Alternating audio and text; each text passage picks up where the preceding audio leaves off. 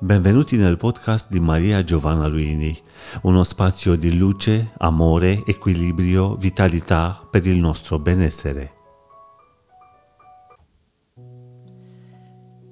Esiste una certa differenza, piuttosto rilevante, tra un percorso di benessere e un percorso di salute. Lo dico perché eh, il diffondersi, per fortuna, della medicina integrata porta ogni tanto a qualche fraintendimento. In modo particolare, adottando tecniche che possono essere simili ma non uguali a quelle del benessere, la medicina integrata a volte viene un po' eh, scambiata per uno dei tanti modi per eh, rilassarsi, coccolarsi un po' e ritrovare un equilibrio che in realtà richiede approcci decisamente profondi.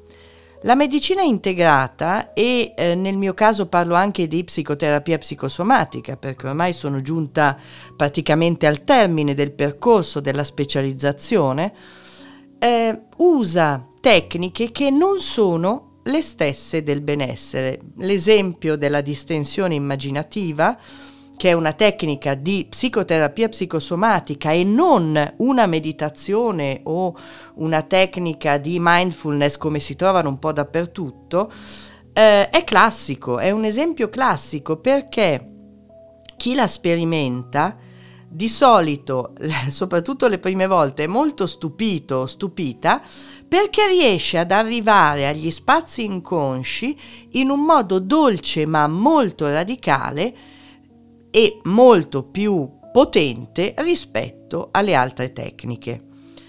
Ebbene, un percorso di salute, anche quando non ci sia una malattia fisica evidente, può essere una necessità che abbiamo a un certo punto della vita. Magari andiamo in crisi per qualcosa che ci è capitato, per un evento della vita, oppure ci sentiamo male, ci sentiamo in disequilibrio non sappiamo nemmeno noi perché, ma abbiamo bisogno non tanto e non solo di rilassarci, coccolarci, farci trattare in modo da recuperare il benessere, ma dobbiamo ritornare a ben esistere. Quindi il percorso è un percorso di salute. La medicina integrata, e ripeto, non necessariamente nei casi in cui ci sia una malattia fisica, va decisamente più in profondità, va alle cause e non ai sintomi ai segni, ha tecniche, approcci e anche professionalità che sono piuttosto diversi, lo dico con il massimo rispetto per tutti gli operatori e operatrici del benessere con i quali io coopero molto, ma l'integrazione porta più dentro, l'integrazione porta ad avere nuovi livelli di equilibrio e di vie di guarigione che hanno dentro l'approccio alla causa, anche quando la causa è una causa inconscia, proprio perché si riesce ad arrivare lì. Il percorso di salute è un cammino. Così come a volte scegliamo di comprare il pacchetto da 10 massaggi, quindi percorso di benessere, ed è una cosa che faccio anch'io molto volentieri, oppure il pacchetto di 10 sedute di meditazione di un certo tipo, anche il pacchetto salute dovrebbe avere la medesima importanza, se non un filino di più.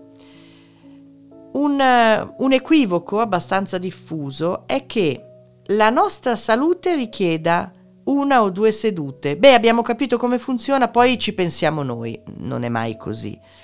Invece altri approcci di benessere possono avere il cosiddetto pacchetto 10-15 incontri, 10-15 sedute. Ecco, è proprio un capovolgimento del pensiero che trovo inquietante e bizzarro.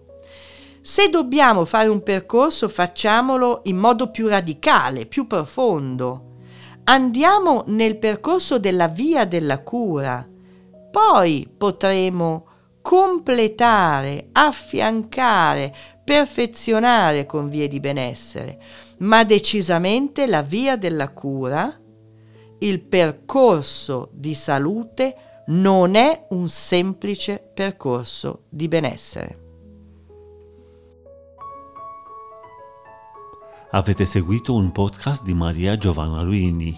Per una nuova dose di benessere ci trovate qui con nuovi appuntamenti.